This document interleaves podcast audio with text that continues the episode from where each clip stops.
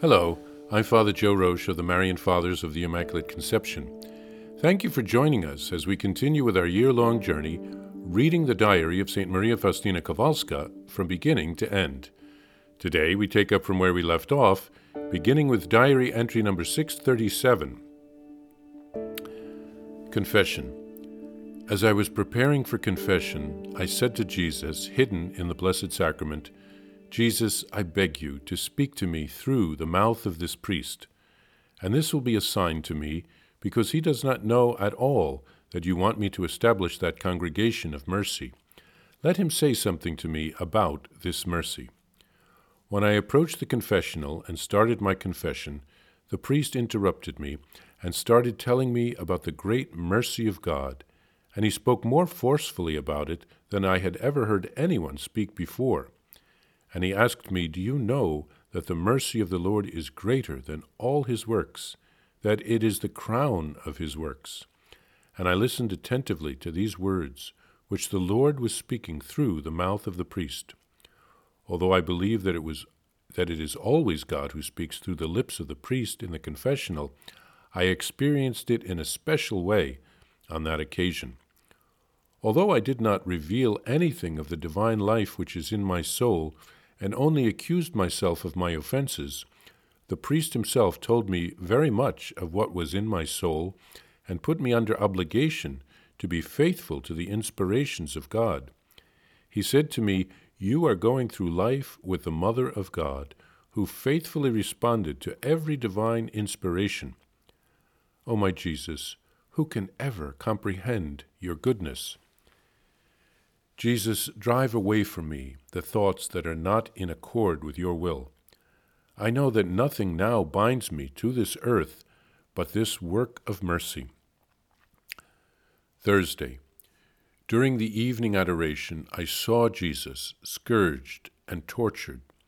He said to me, my daughter, I desire that even in the smallest things you rely on your confessor.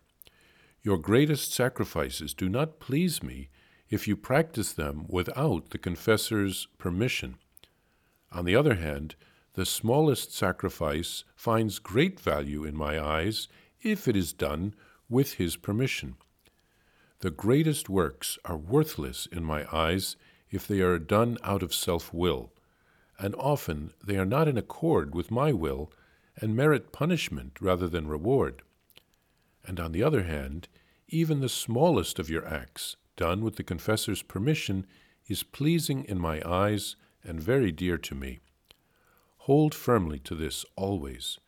Be constantly on the watch, for many souls will turn back from the gates of hell and worship my mercy. But fear nothing, as I am with you. Know that of yourself you can do nothing. On the first Friday of the month, before communion, I saw a large ciborium filled with sacred hosts. A hand placed the ciborium in front of me, and I took it in my hands. There were a thousand living hosts inside. Then I heard a voice, these are hosts which have been received by the souls for whom you have obtained the grace of true conversion during this Lent. That was a week before Good Friday. I spent the day in great interior recollection, emptying myself for the sake of souls. Oh, what joy it is to empty myself for the sake of immortal souls! I know that the grain of wheat must be destroyed and ground between millstones in order to become food. In the same way, I must become destroyed in order to be useful to the Church and souls, even though exteriorly no one will notice my sacrifice. O Jesus, outwardly I want to be hidden, just like this little wafer, wherein the eye perceives nothing, and yet I am a host consecrated to you. Palm Sunday. This Sunday I experienced in a special way the sentiments of the most sweetheart of Jesus.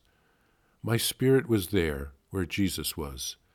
I saw Jesus riding on a donkey's foal, and the disciples and a great multitude with branches in their hands, joyfully accompanying the Lord Jesus.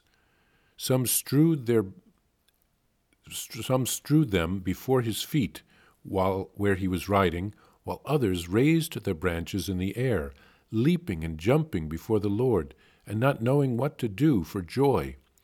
And I saw another crowd which came out to meet Jesus, likewise with joyful faces and with branches in their hands, and they were crying out unceasingly with joy.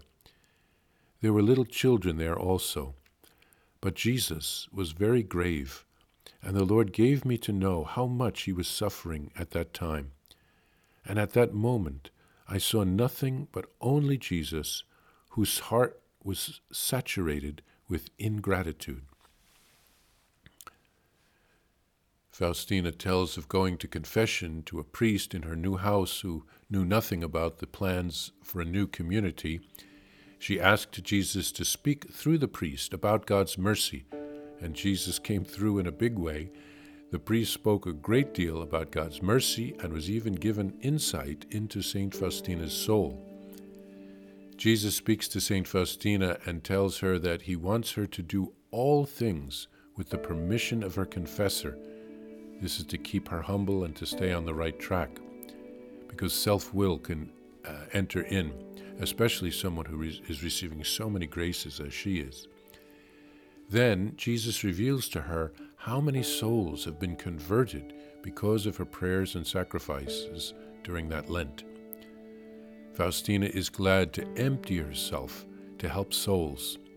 Self-emptying involves dying to self and one's own will, making sacrifices and offering things up to God, and all can be done in a hidden way. No one else needs to know what's going on inside, only the Lord himself.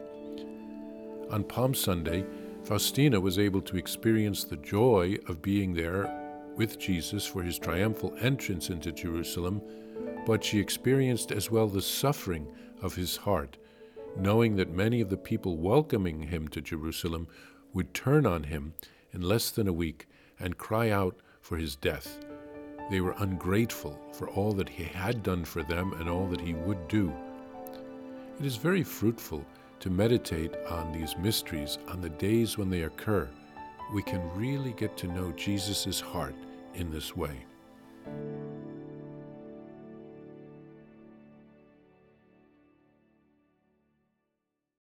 Please follow or subscribe to this podcast to receive the latest episodes and updates.